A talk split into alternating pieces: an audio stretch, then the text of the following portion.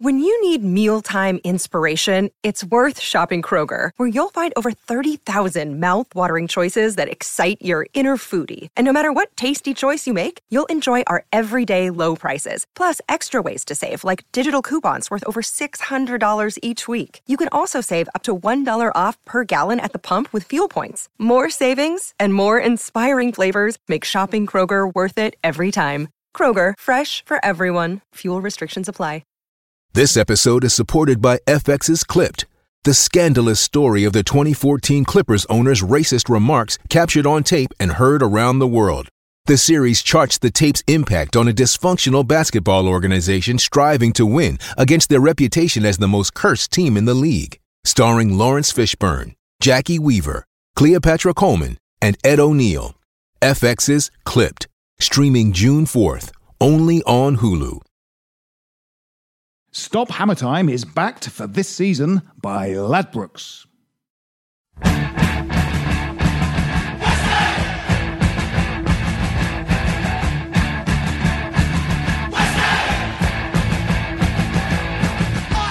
Hello and welcome to Stop Hammer Time. My name is Phil Whelans and joining me, original Stop Hammer Time member from the very first podcast we did.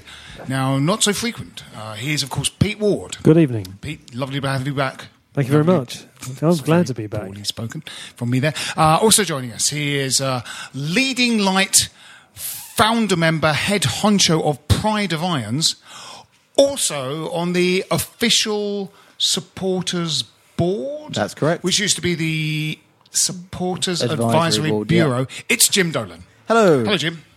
Jim, you carrying a knock.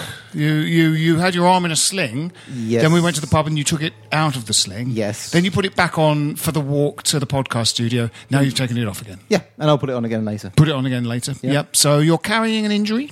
Uh, I had to have part of the inside of my shoulder joint uh, drilled off to allow my shoulder to move more freely. Right. Um, so it's actually okay, but I wear this thing so that when I'm out and about, people don't bump into me. Rotator cuff? it is the ro- Limited yes. ligament movement during. Uh, yeah, yeah, that's what rotator cuff injuries are, aren't they? They're, the ligament goes over uh, the bone. Yeah, I had a it? s- bone spur inside the joint. So when the rotator cuff moved, the supraspinatus tendon got in.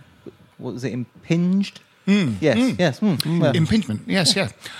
I uh, have um, uh, that sort of rotator cuff thing in both shoulders. oh, lovely. Yeah, yeah. The surgery's very easy and quick. I'd recommend I- it. No, I don't. I Was that don't- what um, Jack Wilshere and Winston Reid and Carlos Sanchez are suffering They from? probably had it at some Jack- point, and if not, they'll have it next week. Jack Wilshere's ankle suffered rust and metal fatigue. yeah. uh, eventually. Um, it suffered the kind of injury that uh, they say happened to one of the holds of the Titanic that caused it to split after it hit an iceberg. Uh, the, the, the rivets uh, uh, holding one of the holds together were simply not strong enough. Um, because the Irish are terrible shipbuilders, and um, uh, they're not. They're, I'm, I'm kidding, of course. I'm joking about that. Irish people listening to this podcast you are fine shipbuilders, and uh, you would have a ship industry now if it were not Wasn't for the backstop. if it wasn't for the backstop exactly and the hard border, the hard border. Uh, so, also joining us, and we're very pleased about this because the subject came up a couple of weeks ago in one of these podcasts about um, live match day dis- in in game descriptions of football matches, and someone who does that is now with us on this. It's like manifesto. We made this happen. We made it happen. It was the last time I was on the podcast. We, yes, exactly. We summoned we summoned him up. Yeah. He is James Datson. Hello, good Hello, evening. James. Good So I- evening. Thank you for the invite. Very. I, I'm hoping that you provide a commentary for the deaf during this podcast, uh, by a series of drawings that are posted up in real time. Having on the having only just met you all and sort of seen the humour already, I'm about to get my that's pencil very out. that's very generous. I'm about to get my pencil out. So, but no, it's very kind of you to invite me. and I'm looking. He can come back. He can definitely come chat. back. I mean, to describe to, to describe this as humour is some of the greatest kindness. This is kinder than Mother Teresa. This is it's very kind. So we're very excited to hear all about that. Um, uh, why don't we just get out of the way the travesty we all watched at the weekend? Um, we have only played once since last week's podcast, and we uh, we uh, the Hams took on the Toffees at the weekend and uh, came up very short. Uh, it was only two goals, but um, we were Second best, pretty much the whole Yeah. game. I mean, they, they really controlled the whole 90 minutes of the game, didn't they? Which you don't often see. Teams have a spell. You say that, but it wasn't. If, if they controlled the whole game, it, it's a weird description because to me that says that I would have been frustrated, but I wasn't. I was just bored. Yes, It yes, was boring. It was yes. very, very dull. They wanted it. Yes, absolutely. and I mean, that's the and, the kind of uh, armchair, the the lazy armchair football pundits. Shorthand, they wanted it more than we did. Absolutely applies to this. They I were. think also two 0 was very generous. it was. Oh, yeah, yeah, as much yeah. as as much as we're saying, like, and I agree. You know, there was moments in the game, even during commentary, that I was struggling Mm, to try and you know put the colour, put the flavour into the game Mm, for the listeners, who obviously are even in a some would say a worse position than what we are because they actually couldn't see it, so they can only feel that a what's going position? on. and, it's, and it is really hard work. And I just think two 0 If you weren't at the game, you'd think it was probably a closer game than what it was, but it was quite frankly Yes, it was very a one sort sided. of, you know, one-sided, very no energy, no nothing. Starting eleven was interesting. Yeah, we picked the slowest Yes. possible start in eleven. It was. It was. Uh, you know, the three, the last three home games have been have wildly varied, haven't they? The the Newcastle game, which, admittedly, we we. I mean, it's almost a mirror image of the game of the weekend. We we did only win it with kind of a penalty, and I think the other one might have been like a set piece of some kind, like a corner or or a free kick. But we were the better team in that game, and in fact, in that match, you sort of thought wow, this is Pellegrini's vision. You know, this we, this is um, this is sort of like tiki-taka of football. This really looks like it's a the kind of football you like salivating over, isn't it? Yeah. and you're Yeah, it watching it, and they're watching the slick passing, the movement. the- Yeah. they just seem like they're enjoying themselves. And I know that's a cliche. And I was just thinking, what? Who is this team? And then you realise actually there's three South Americans up Yeah, front yeah. who are just doing what they do. Yes, And that's, yes. that's the frustration from Saturday is before we've finally seen a team that can play. We've waited a long time for it. We get it, and then we come on Saturday and it's all changed again. And I Yeah. think that's the problem. We haven't had that consistency, and you're always doubtful who's going to start, Yes. who's not. And before that Saturday game, not I, I didn't expect that starting eleven. Well, it was. No, a- and it I was think sort that was a of- that was a terrible error. There was Uh, a- Pellegrini's fault, and he hasn't really admitted to that. Well, I wonder by what- I mean, choosing, I- choosing Perez um, and um, Obiang and Snodgrass and leaving Well, Noble, Antonio, and Hernandez on the bench. Well, I mean, bizarre. uh, yeah, but let's, uh, there are. I mean, I think there are circumstances, aren't there? Anderson was in. Apparently, he's injured. I think it's don't like know an how that ankle, an ankle knock or something. Um, Noble was out for a reason. It was some some kind of personal reason. Someone said his nan died or something, but that, that that's been. he was still there. I know. I think that's the, it's- it's again, again, of that's the problem. Is yeah. that I'd rather him, and you know, if that's the case, you know, condolences and that, but don't be on the bench. Yeah. No, it's- it was strange, yeah, fifty absolutely odd thousand strange, that are there yeah, won't yeah. know that. No, it's and when very you see strange, the yeah, started yeah. and then you see the bench as yours, it's like you know, why would we have Antonio Noble? Chicharito on the bench, Yes. and start with the others. Well, it just the- It didn't. felt like too many. I mean, it felt like too many changes. It felt like there wasn't enough of kind of spine in the team. It was a huge reinvention of the team, but um, uh, yeah, it was confusing, wasn't it? It was a very, very odd lineup. Um, if it was 4-4-2, which it did seem to be, you were sort of saying, well, uh, we don't really have any wingers, but the one player we have that's closest to a winger is Antonio. Well, I'd And argue he him and was on the bench. Masuaku, and I was Yes, confused. they were both yeah, on the bench, yeah. and against a team that plays with so much pace. You know, we're put on, putting on Snodgrass, who, who I think is you know Yes. great No, on his day, yeah, but exactly. And, uh, I mean, one, one player that was missing was Fredericks, and I don't know what's wrong with him. he No, wasn't had, even on no, the bench. he had some knock, but I Right, mean, I think the travesty is Perez. yeah, I mean, absolutely, he just, just no doesn't- effort. Was, didn't he? Didn't even jump, attempt to jump. There was Yeah. a point where, where um, Rice had picked up the ball in her own half, r- ran past God knows how many people, laid it off to him. He immediately lost it, Hmm. and then just sat there. And then Rice ended up having to chase to try and get it back again. Yeah, Rice Just was zero really effort. pissed off with the rest of the players on Saturday. I Perez. Perez just didn't seem to know what he was doing at all, where he was playing and how he, and that's the problem. He couldn't link anything. He, he was moving, but to where I didn't know. Mm. And I was watching him very closely because I think the moment you see him in the starting eleven, you panic mm. Mm. because you wonder like, what has he done to even merit a starting place? In Or what's wrong with the other players? You know, that and he's what been is that issue? Well, we don't have many strikers. I mean, when he came off the bench, I can't remember that game where he, uh, who we were playing when he came off the bench and scored twice. So It's you know. Cardiff, isn't it? Was it was it Cardiff? Yeah. Well, like it Uh, was when he came off the bench, though. Well, he's never. Oh my god! yeah, and yeah. Then he he immediately scored scored. twice. Yeah, yeah. So, so I had mean, that in commentary. I did question it, Yeah. and then I had to backtrack pretty quick. He's not. I mean, you know, he's. I mean, he's not completely inept. I don't think. I mean, you know, I think he can sort of play, but um, we. d- I mean, we don't really have anyone else. I mean, we're, we're really woefully short on strikers. I mean, it, it, it was sort of interesting. If if my thought process had been first of all, the players that are unavailable. Then I had settled on the lineup of 4 4 2. Well, I mean, Pellegrini doesn't know this possibly, but someone could tell him that there started to be quite a good relationship between Arnautovic and Lanzini up Yeah. front together. Yeah. The sort of 4 2 demolition or 4 1 demolition of uh, Huddersfield last season. I would have sort of gone with.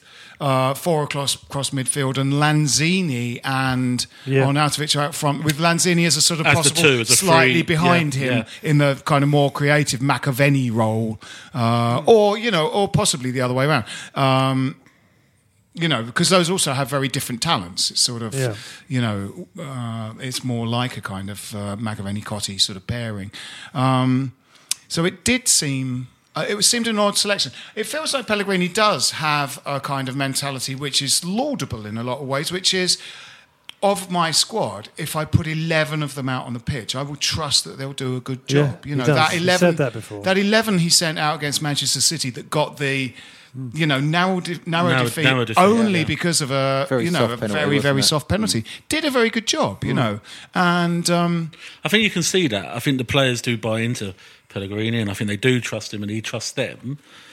And it is sort of hard when you want to try and give players another chance or a chance Yeah. to play the same way as if they were any member in that squad. And also to add to the equation from Saturday, which frustrated a lot of people.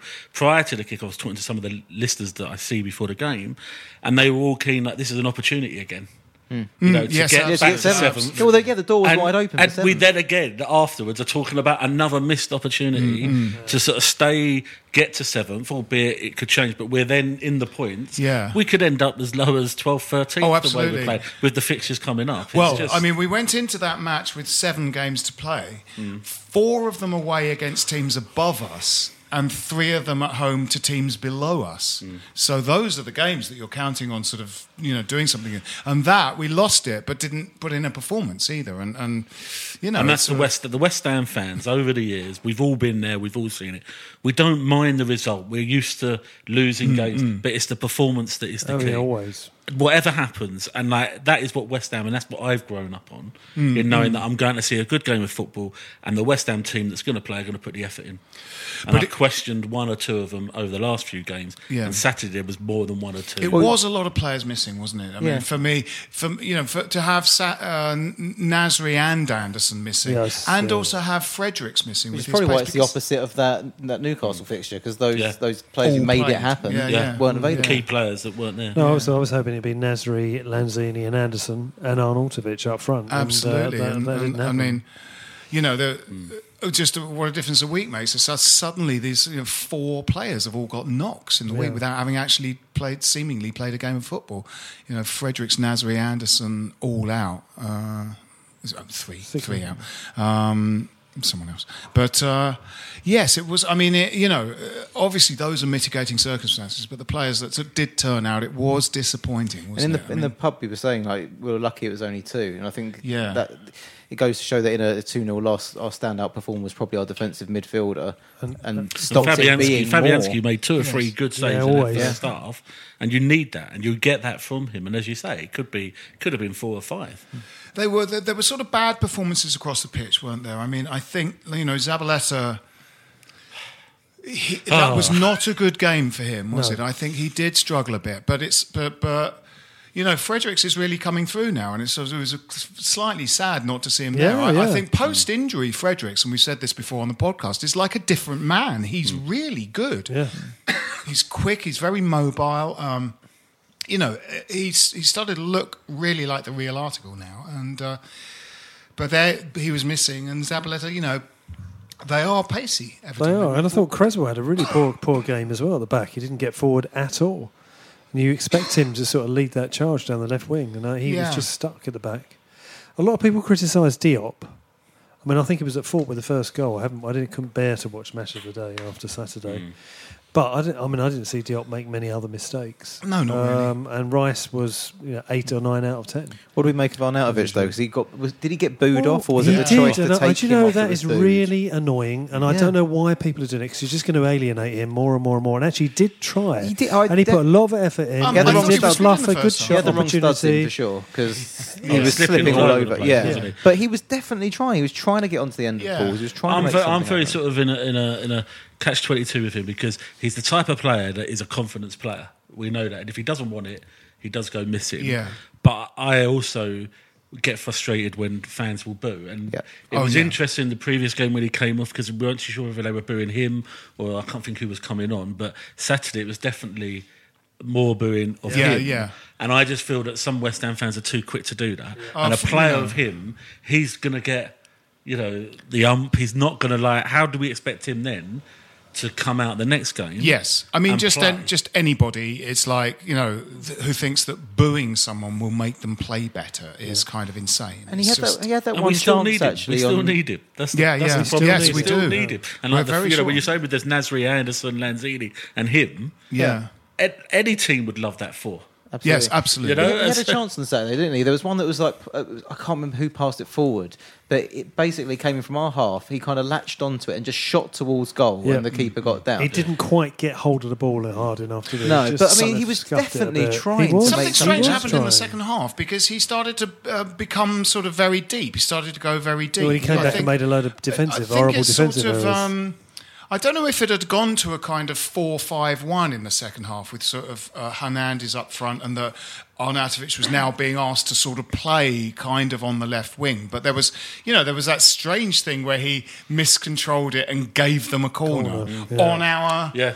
You know. It was so deep trying to, and Yeah, it just ended yeah. up. It was a corner to them, and you're sort of, and that's the problem I have is that I'd rather in that stage in that game, I'd rather not go too defensively, expect him to be all the No. way back doing that. No, no, I'd absolutely. rather at two 0 down, go for it. Yeah, you know, I'd absolutely. rather if Yeah. Everton got Yeah, three or four, but at least Yes. we're trying to get one back to get the crowd going. Yes, to get the team going again. But then when you look at it, as you say, twenty minutes into the second half, we're looking as if we're like defending Yes, drastically. we got He's worse. an Andy and everyone's isn't he? coming back to sort of Yes. We got worse in the second half, didn't we? It was it was the, the substitutions didn't improve us at all. No, and they were progressive. I mean, all Yeah. of Pellegrini's substitutions generally are very progressive. Yes, but they were attack- not- attack-minded. It didn't work. But the, it was just the you know the, the the quality of players and the formation didn't really hurt them. Diangana feels like he's a good substitution if you're on top. Yeah. add a bit of pace and energy, but he's he doesn't have the guile and the chops to change a game. He, had a just shocking- basically joined He in. had a Sometimes shocking 20 minutes. Yeah, he didn't doesn't. He sometimes doesn't have the control of the ball No. in a game like that. You're right. He can only if he comes on, he's got to come on when West Ham on top mm, mm. because then he plays better. He's free and Yeah. he can afford to lose the ball occasionally and not. Yep. Yeah. But when you're coming on in that situation, he's not got the experience. You know, I want Yeah. to see him stay with us. I want him to develop. Yeah. But in that game time, you can't run the risk of him. Trying to do a trick or two and trying to beat the player and then lose possession, and he's well out of position. Then, Yeah, yeah, It yeah. puts more pressure, and I think that's why the back four then stayed back so much. Yes. because we had too many sort of players that were too sort of like gun ho and Yeah. trying to get sort of things going, but it wasn't working. Was I mean, talking working. about that sort of, you know, like the players' motivation, like kind of Arnautovic, uh, you know, whether whether they, you know, in quotes, want it or don't want it. I mean, I, I'm, it, you know, Jim. I know Jim's the same. Jim Grant. It sort of feels that that that sort of sometimes that notion that they're not playing for the manager is on the whole inaccurate. You know what happens sometimes is like what happens with Solskjaer is that there's a kind of new manager bounce. There's a sort of fresh slate, mm. but a, but but you know because we actually had three one you know nominally want away players in that opening lineup: Perez, Obiang, and Arnautovic, and. Um, I'm not entirely sure that footballers kind of. I, I can't see a psychology that goes, I don't really like this situation that I'm playing in. Uh, I'm going to come out and I'm going to play badly uh, because that'll show them. No, one wants No to be one, booed. no, No, footballer wants to be booed. Footballers, uh, you know, if you're out on a pitch in the freezing cold for 90 minutes, you might as well try. You know, I think there are times when they don't. You know, Di Canio often away from home seemed less mm. interested than he was in front of the Upton Park crowd. Payet, when he lost interest, Yes, clearly sort of lost interest, but then you know he absolutely did sort of want away. But even you know, Payet with his lack of interest scored that long mazy goal against uh, Middlesbrough. Middlesbrough. You know, still they still kind of turn up, still play. So I'm not entirely sure that that's true. That players simply decide to go missing, decide to play badly. There was a sort of ma- malaise that seemed to go across all eleven on Saturday. I do, I do like uh, Pellegrini's half-time substitutions when he does it. When things aren't going well, he'll make two changes. yeah.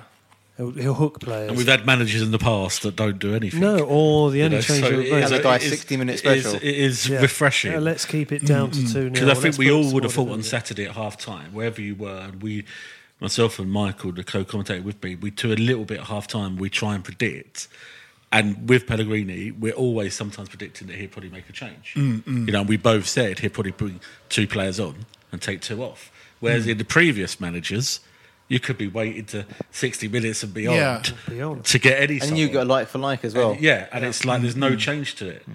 And that's what I think is good. But it's interesting, the point about players, I would like to imagine that it's their job.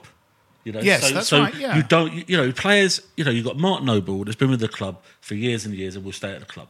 But then you've got other players that want to move on or they do move on. They have their reputation, you know, and you've got to sort of maintain that. Yeah, and that's for a player, for me, I wouldn't, I wouldn't, I would hate it if a player would, I felt was playing for my club, West Ham, and was coming on that pitch, and I would think they wouldn't play or do their best. Yeah, yeah. And irrespective of whether I know at the end of the season their contract's up, they're going to go, or even if my own personal view is I want them to go, I would still expect them to maintain come their out and play, professionalism yeah, yeah, and yeah. play. Yeah. The problem, as you said, is that we have 11 players there on Saturday that felt as if they didn't want to be there, and it was like There was it was a- too many. It was too many, and I I, mean, I- and I do worry for the remaining games. I didn't see the Cardiff game, up. but I didn't see the Cardiff game, but that was, by all accounts, a very poor performance from us. And what what was notable, uh, the Huddersfield performance, which of course we won, was was was in the first half. Uh, we we were playing very nicely, but at about two thirds of the tempo we'd been playing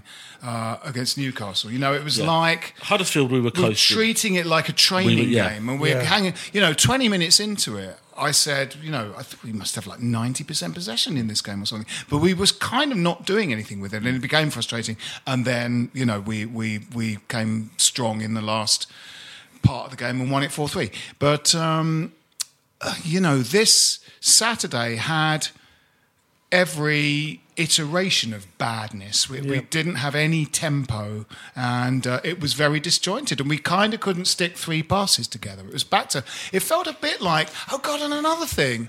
We Every banged it long quite a lot in the Yeah, in the first, first half. half. It, It was was like a bit like an. Allardyce performance. And every se- every Yeah. second ball fell to them because they, Yeah. like you say, that They, they, were wanted it more. They wanted it more, and I think also the point is is that they scored early again, Mm-hmm. and again it came from a corner. We can't seem to defend anything at the moment. No, our set as much as uh, Diop and Ogbonna are playing okay, but there just seems to be others need to take responsibility. Yeah. And they don't, and a lot of the goals because even they go back to the Huddersfield game, they scored from a corner. It's it's very defensively we're very poor at the moment, Mm, and I think to concede so early against Everton, it set the tone. And then I think that you Yeah. then get that sort of like mentality of like we're just trying to go long again, or we're trying to sort of everything was not going falling for West Ham. It was all the you know decisions were going for Everton. The second Hmm. ball was always falling to them. They had a lot of pace in the midfield. They were like you know they were controlling it, but West Ham was struggling to get into control, and we're playing at home. Yeah. And yet we've done the same thing again. Very conceded strange. The, the long ball thing was crazy, though. I mean, I've never seen, you know, but it, but it, it.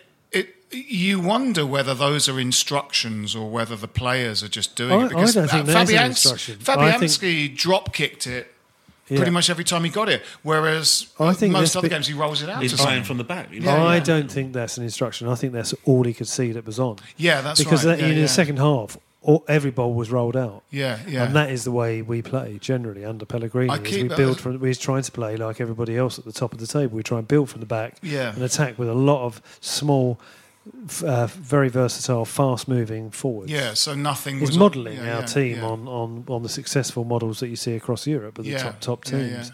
So we're not there. I mean, I'd say the thing is you need to take a bit of a step back now. I mean, we've got six or seven games away from the end of the season, and what, what there has been the most enormous step forward in most ways. We're we're in a lot better shape than we have been since we moved to that stadium or Yeah. the last couple of seasons. This feels like the first season there, really. It certainly does, but certainly with the atmosphere. But with Pellegrini's Pellegrini is a top class manager. I wasn't sure when they first brought him in, but you can see with what he's trying to do, he's going to take him a couple of summers, transfer windows, to really get us into shape and to retain really key players like Anderson and Rice. But that's It's that, going to be again- very, again- very, again very important not to sell those players for They, they silly can't. money. They can't sell them You need players, and they've got to They keep can't replace that them. spine of the team. But also with the six games remaining, if we do what we did more or less at the start of the season and lose four or five of them, yeah.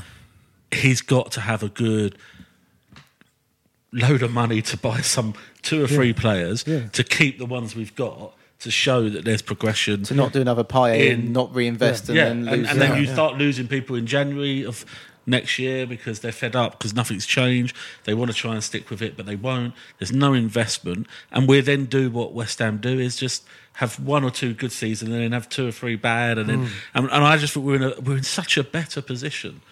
We've been the third season at the new stadium. Everyone seems more or less happy. The fans, with mm. sort of the Yeah. stadium, What a contrast and things like that, and it's year. so different.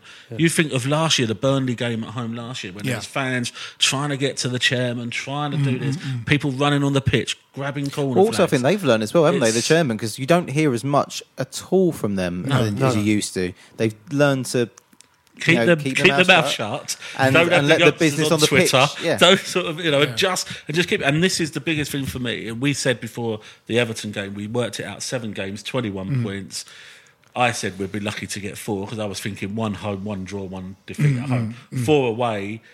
You know, you go to Chelsea, Man United, Tottenham, and then Watford last game. Yeah. Oh, I think You know, we where the might get more from. points than that. But then I, I, We I'd might hope raise we our do, game to but it West could be, It right? could be. A, that's the only saving grace that I said was that it would be typical West Ham to go to Chelsea to get a draw, go to Tottenham, and let's hope we beat Tottenham in their new stadium. Yeah. and we're picking up these points, you know, and we get Leicester and Southampton. When you look at what goes on in that middle table, you know, between uh, who's top was it? between Wolves and us, Mm. They all have this terrible inconsistency. We all mm. suffer from this terrible inconsistency and Yeah. can't push on to break through to the top six. Wolves, Wolves, Watford, Leicester, us have all had chances to get away Yeah. from that little group Yeah. and be closer to Man United who are on this good run. You know, and probably not to get in the top six, but to be closer to Yeah. their six than they are to be in 11th or 12th. There's still an opportunity to get, it's not- get into Europe this season, right?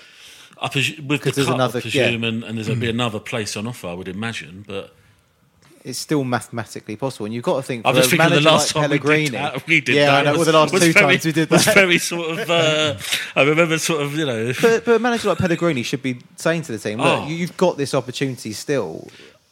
Go and go and take it." You know, you say what the players want to want to see investment in the squad. They want to see ambition. Well, they need to show some ambition and, and show that the club's worthy of competing at a higher level, competing in European competition. Let's take a break. We'll be back after this message.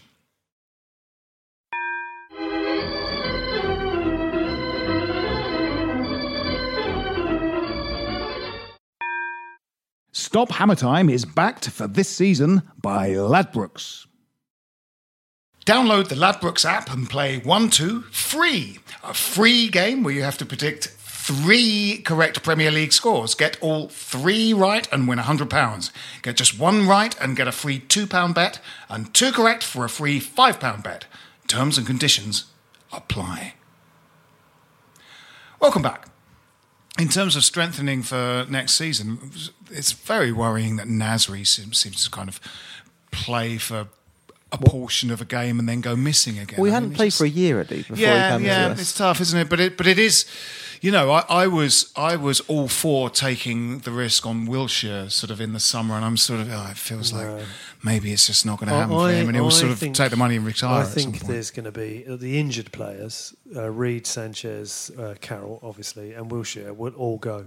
Yeah. they'll, Mm. they'll find a way to get rid of all of them because we can't carry. You can't carry four players. You can't take them not, into not just season. the transfer. It's the it's the wages. Yes, You- uh, absolutely, Their yeah, collective yeah. wages are probably in the region of four hundred grand a week. yeah. So if you were able to rebo- uh, think about the four, three or four players you could sign, Yeah. Yes, top players. top absolutely. players, or potentially one top player. Well, I've heard that we're going to have 30 million quid plus whatever we get for, from sales. That's, I mean, I know it's all- only rumour, but a lot of rumours tend to be Mm. quite true nowadays. I mean, that's enough to buy, what, two, three decent players? Yep. And that's the worry that we were saying earlier about what will they invest, and they need to probably get rid of them players. They definitely do. before they even consider Yeah. investing in one or two Yeah. key players that would make that difference. And I think West Ham fans will be fed up if the likes of Wiltshire hasn't worked for us. Carroll is Carroll. It's finished, isn't he? That's you know, finished. it's, That's it's, also got- That's- It's over. it's isn't end it? of got- contract, they're not gonna, they're not going to renew fine. that. He's gone, and a few of the others they need to just go, and then West Ham can then invest. Yeah, you need to be non-sentimental and go right. You know, Antonio, Yeah. um, Snodgrass, Obiang, players Obi- like that. Obiang, Obiang, yeah. You know, Yeah. it's sort of they've got to sort of go for the club to move on Yeah, to the level because I, I don't want to be in a position this time next year where we haven't had a good season, we're battling down the bottom, and then everything goes. 'Cause Yeah, Rice is off we're- and- you know, as much as we're saying the new stadium, like we're there now and everyone, but it only takes. Another season Yeah. of it not progressing, and we're all sort of back to like, oh, this is a long walk from the station. Oh, I can't get this, I can't get that, and it's back yeah, to square absolutely. I, sell- Um, I wouldn't sell Antonio. I wouldn't get rid of him under any circumstances. I think he's had a great season for us, and I think he's a really uh, excellent squad player and starter. And I'd keep Snodgrass as well.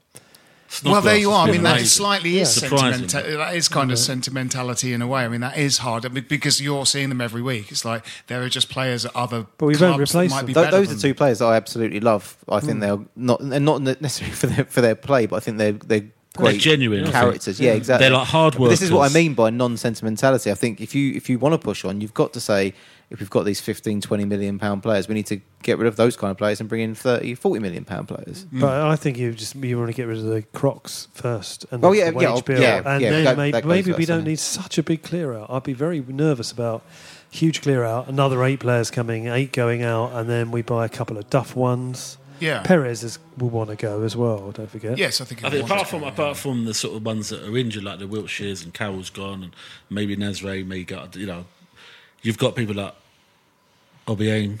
I think he would go. I think Perez will will go, go. yeah. You know, and I think that could be then could save the likes of Snodgrass and Antonio, Mm. who I think like Snodgrass has been such a surprise for me. Yeah, it's you know, been a we, we got we I got totally rid of him to like Aston Villa. Yeah. and like you sort of think to yourself like, what's but what you know? He's come back. Obviously, it wasn't working under the manager previous. And the best thing He's with him as well, he's come back after the man, the, not the, just the manager, but the owner slagging Oh, him off. yeah, another- and he still example. came back, and instead of like being a strop about it, Yeah. you know, he sort Just of pulled got his socks it. up and Yeah. got on with it. Just got on And with don't forget, we have got Yarmolenko to come back. Oh, Because uh, yes. I've forgotten Yeah. He was fantastic. He was, he, he was just getting into that stage of Oh, like yeah, yeah. being a West End, like everyone could see Yeah. the reason. Oh, this is why we spent this money. Yeah, yeah. This is, and then all of a sudden injured, and it'd be interesting if he comes back, how he comes back. Yeah, we were just moving into the sort of territory, and, and uh, let's talk about Insight for Lions maybe after this uh, about the kind of uh, the mood of fans if we don't sort of strengthen in the next season.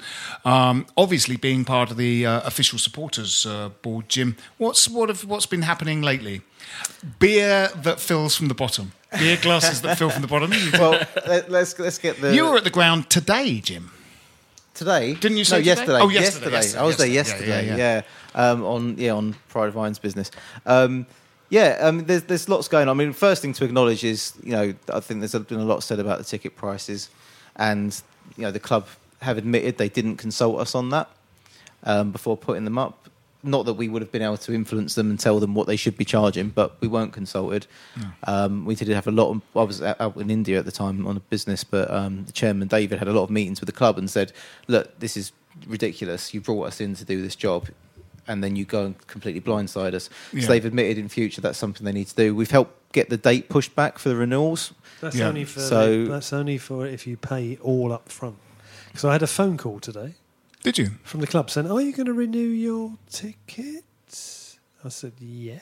And he said, "When do you want to do that?" Today I said, "No." When's the deadline? May the seventeenth. I'll do it a few days before then. I said.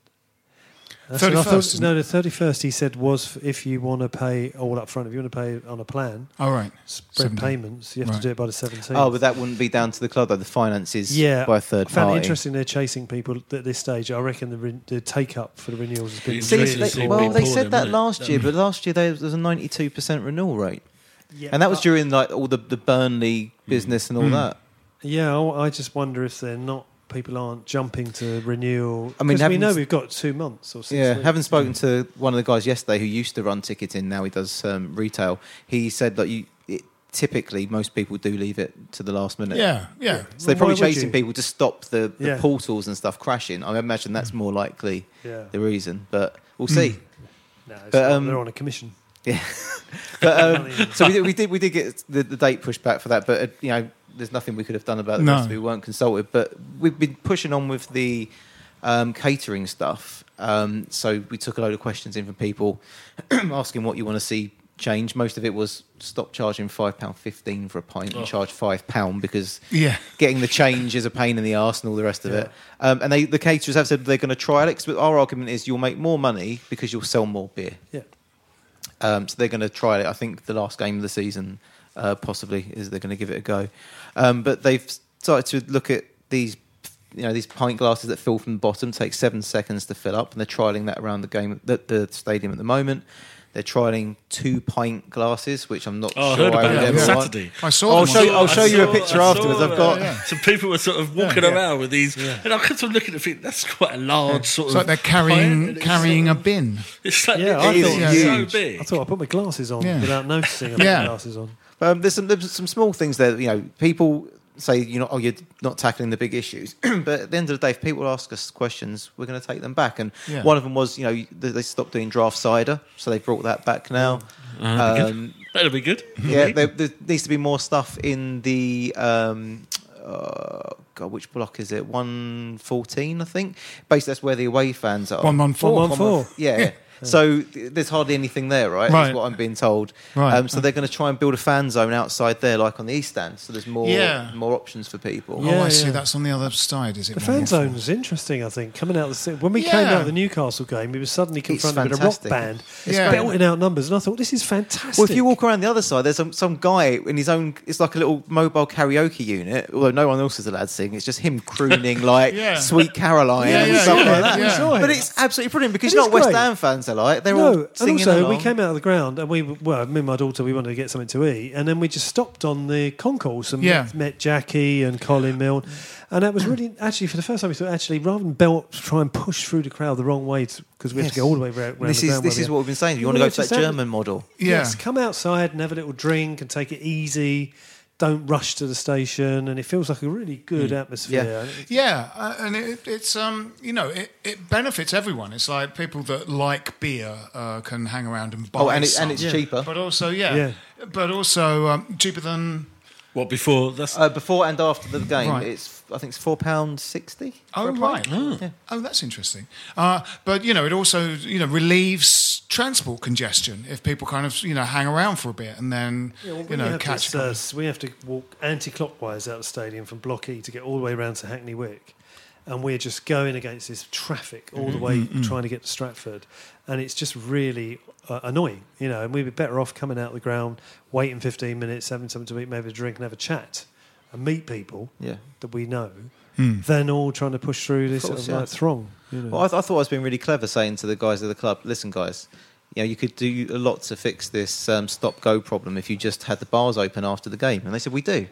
So well, you need to tell people then. Yeah. So one of the things So that no- we've, yeah, we've no done is just issue. improve communication. Now every game there's a text that goes to everyone before the game saying, don't forget early bird and, and late deals and all the rest of it. They've created catering maps so you can find out which bars are where, which food stalls are where, gluten free, halal, all that kind of stuff. Hmm. pointed. So a lot of it is already being done, but people just did- don't know about. it's it. just getting No, out there and telling the- them. yeah. telling And it's the same with a lot of the disability stuff. You know, Yeah. like there used to be fo- they they started off with four buses picking up disabled fans from the train station per match. Now there's 18. That's and, extraordinary. And, and they've, they've got cards for people with non-visible disabilities. They've got all these kind of great stuff that, that they're introducing. Uh, But it's about communicating it because even Yeah. now, every match we have disabled people coming to the disabled supporters board saying. Oh, I've just heard about you guys, and would you be able to help Yeah. me with this problem? Would you be able to help me with that? That's the same for our listeners. We get more listeners. Not every game, but throughout the season, we'll probably get another 10 or 12 listeners that would never even thought about coming to West Ham because of their disability, their hmm. blindness. They're either totally blind or visually impaired. But then they hear, they suddenly hear it via some sort of medium of either social media or just by luck. Hmm.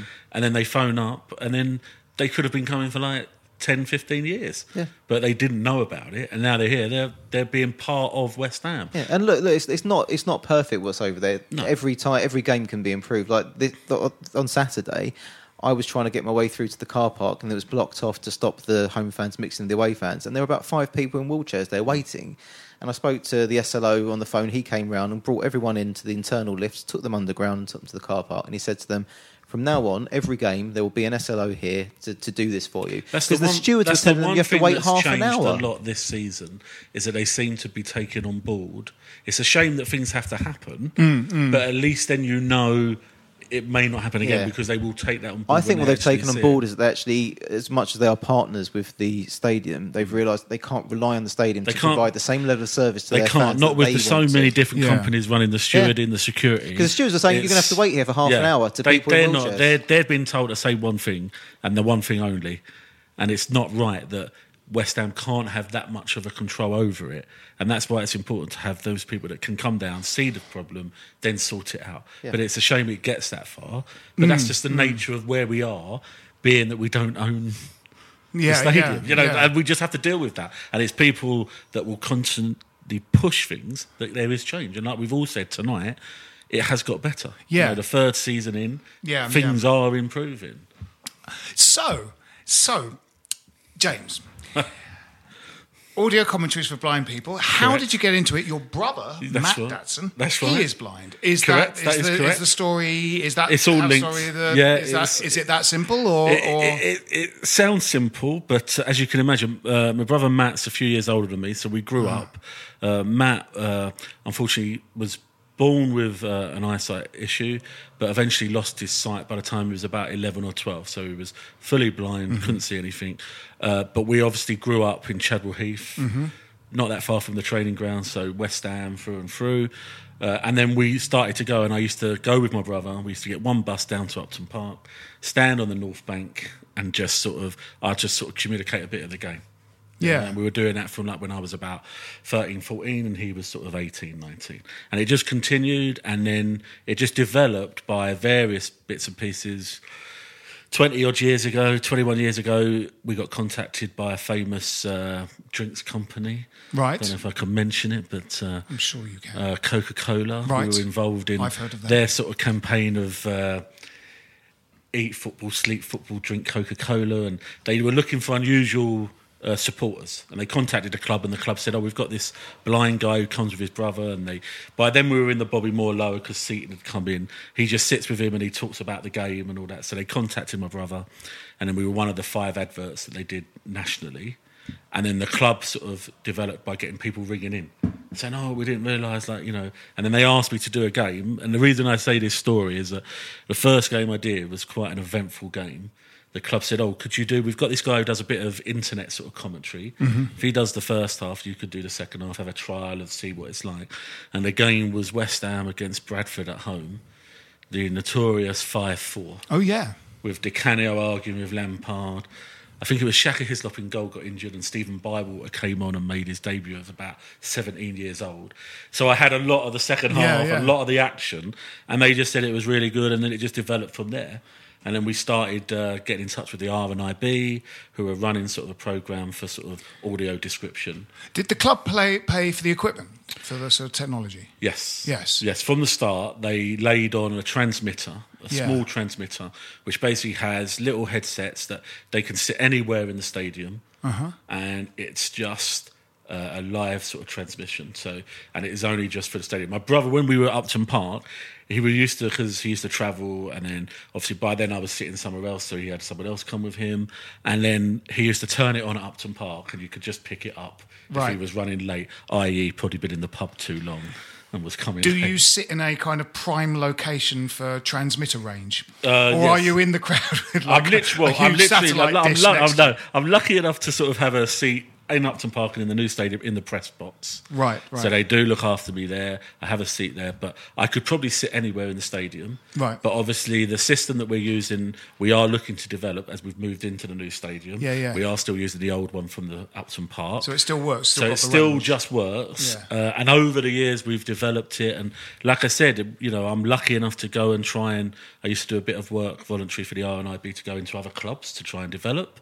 And we've sort of asked other clubs to sort of take it on. Some clubs have, some haven't, because they may offer sort of other alternative commentary services like local radio, hospital radio. But the difference is, it is very similar. If you listen to me, it's very similar to like what you would listen to the radio, but mine is a little bit more descriptive.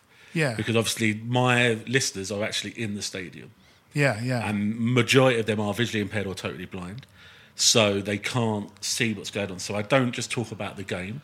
Uh, for my colleague uh, Michael, he's the co-commentator, so here fill in the gaps when there's nothing going on. But we talk a lot about the atmosphere.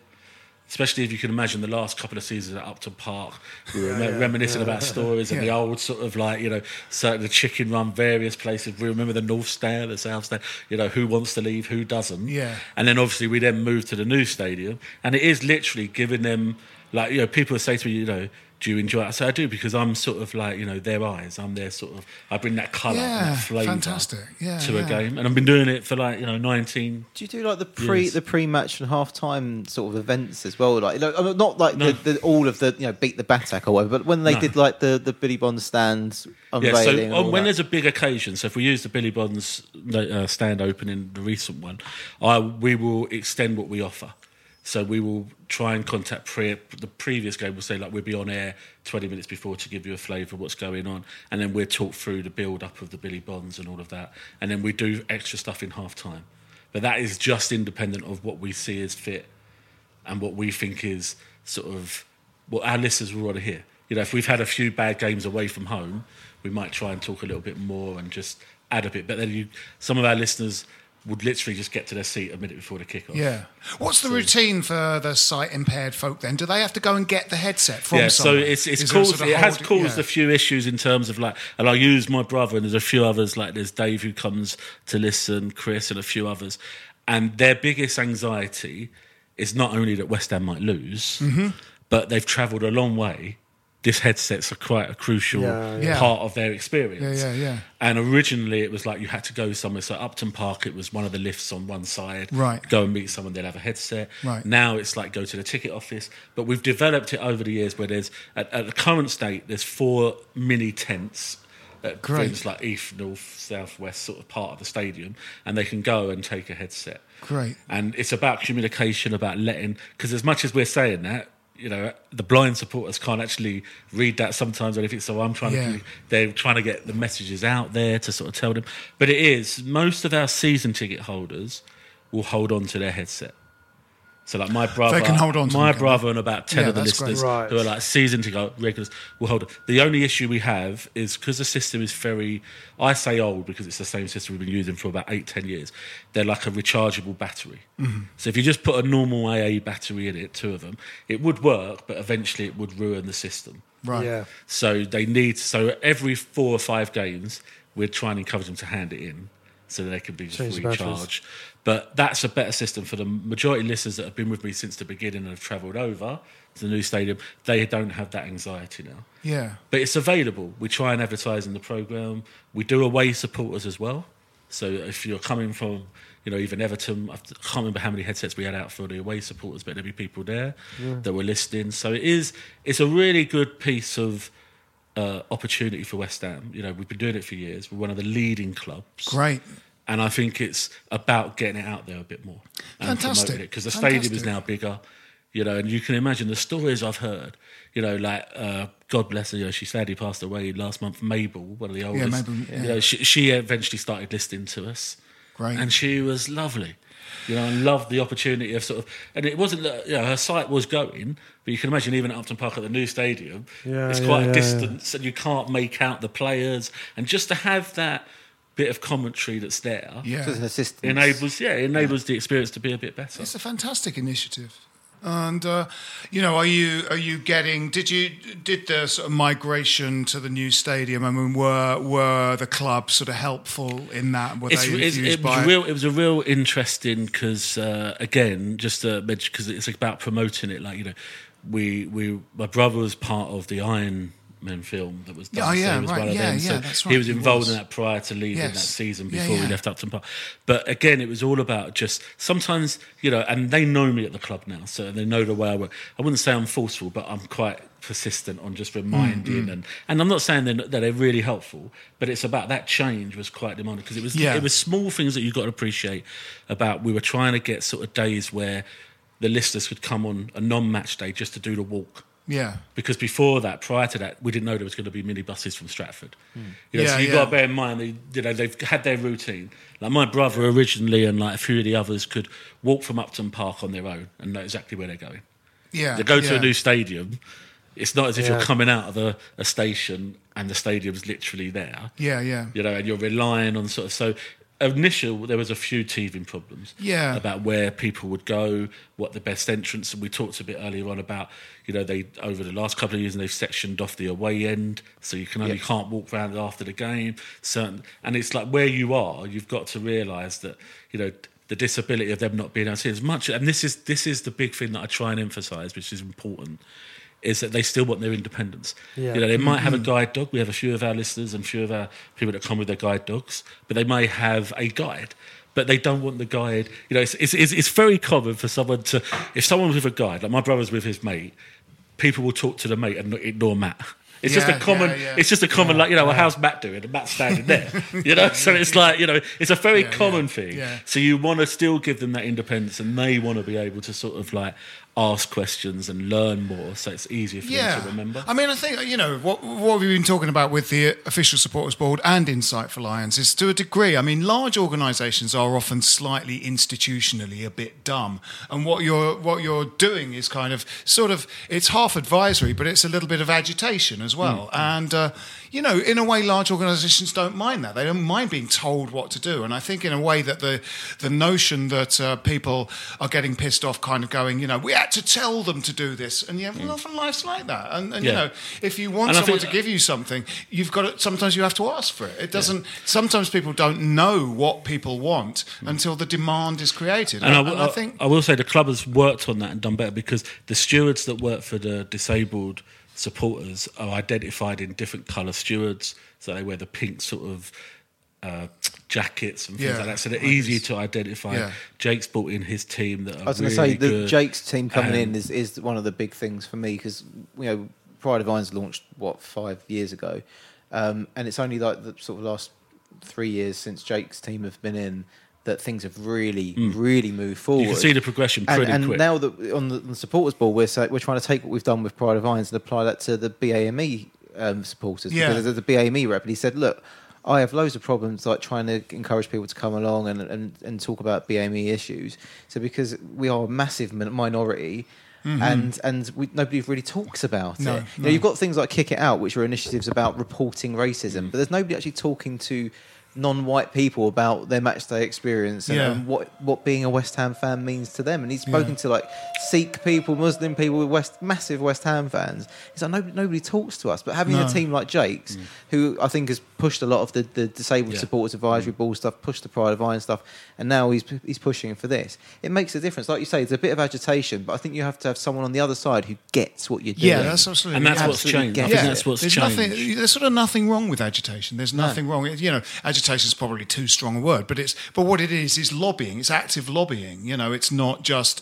Um, it's not advice. It's trying to make something happen by asking for it. And I think uh, that's going to, you know, once those lines of communication are established, you know, you've then got a kind of receptive. And for me, one of the one of the biggest things for me, which I sometimes I struggle with, and I'm slowly getting used to, is that like West Ham is such a fan, built on a lot of tradition, family tradition, a lot of sort of history in the club, and for things like that we're talking about tonight and what we're all doing, they could be a leading club in it.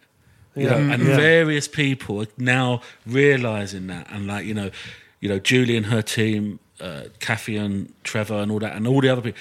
They're pushing it, and I think Hmm. that's what you need. Is you just need the club to realise, hang on a second, here, you've potentially got something here Hmm. that is unique. You know, if, if you take the service that we provide for the club on behalf of the club, we're one of only about five or six Premier League clubs that do it because the rest either will tap into local radio or hospital Mm-hmm. radio.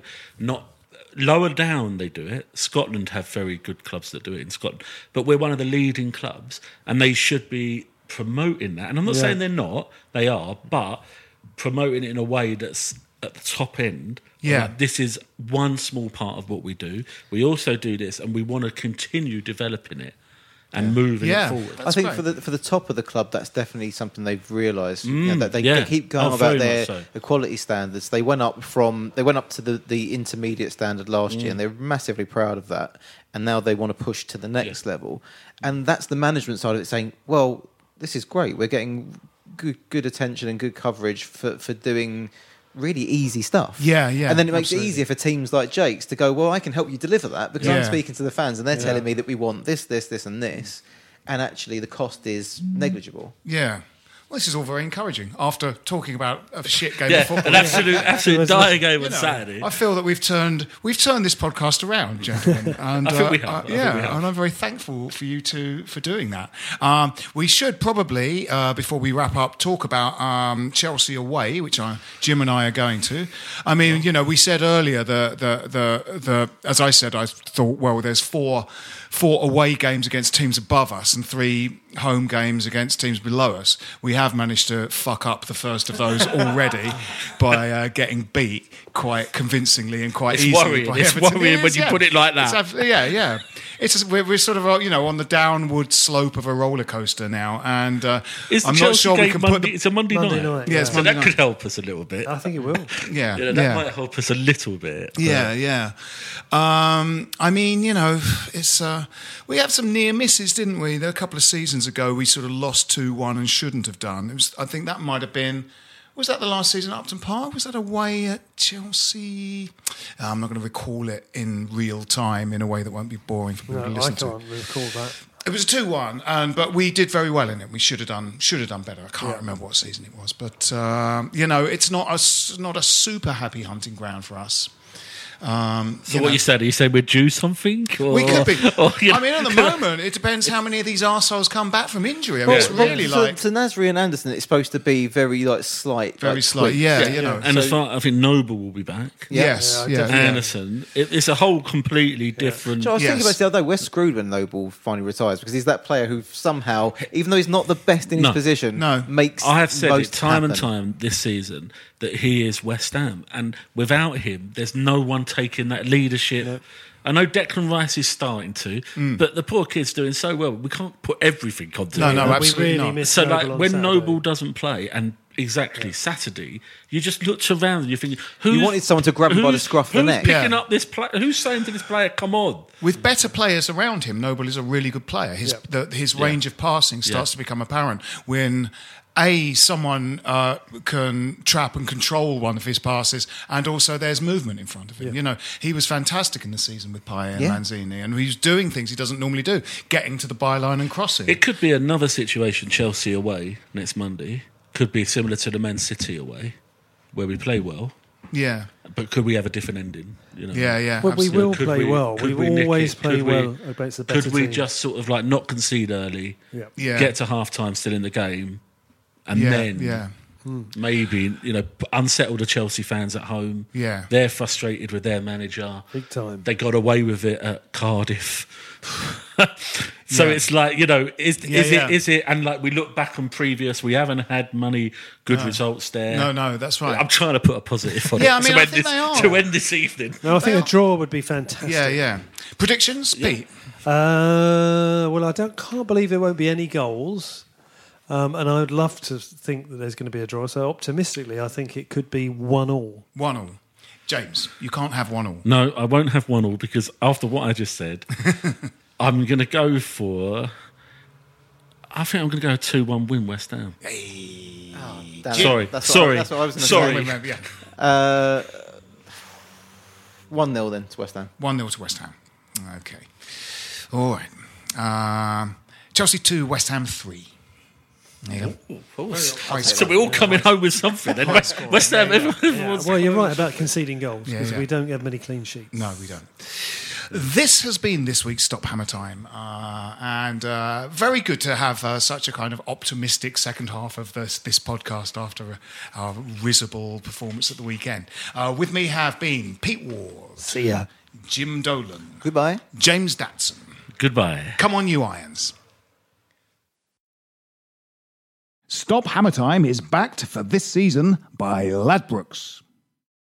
This is a playback media production. Get all the associated links for this podcast at westhampodcast.com.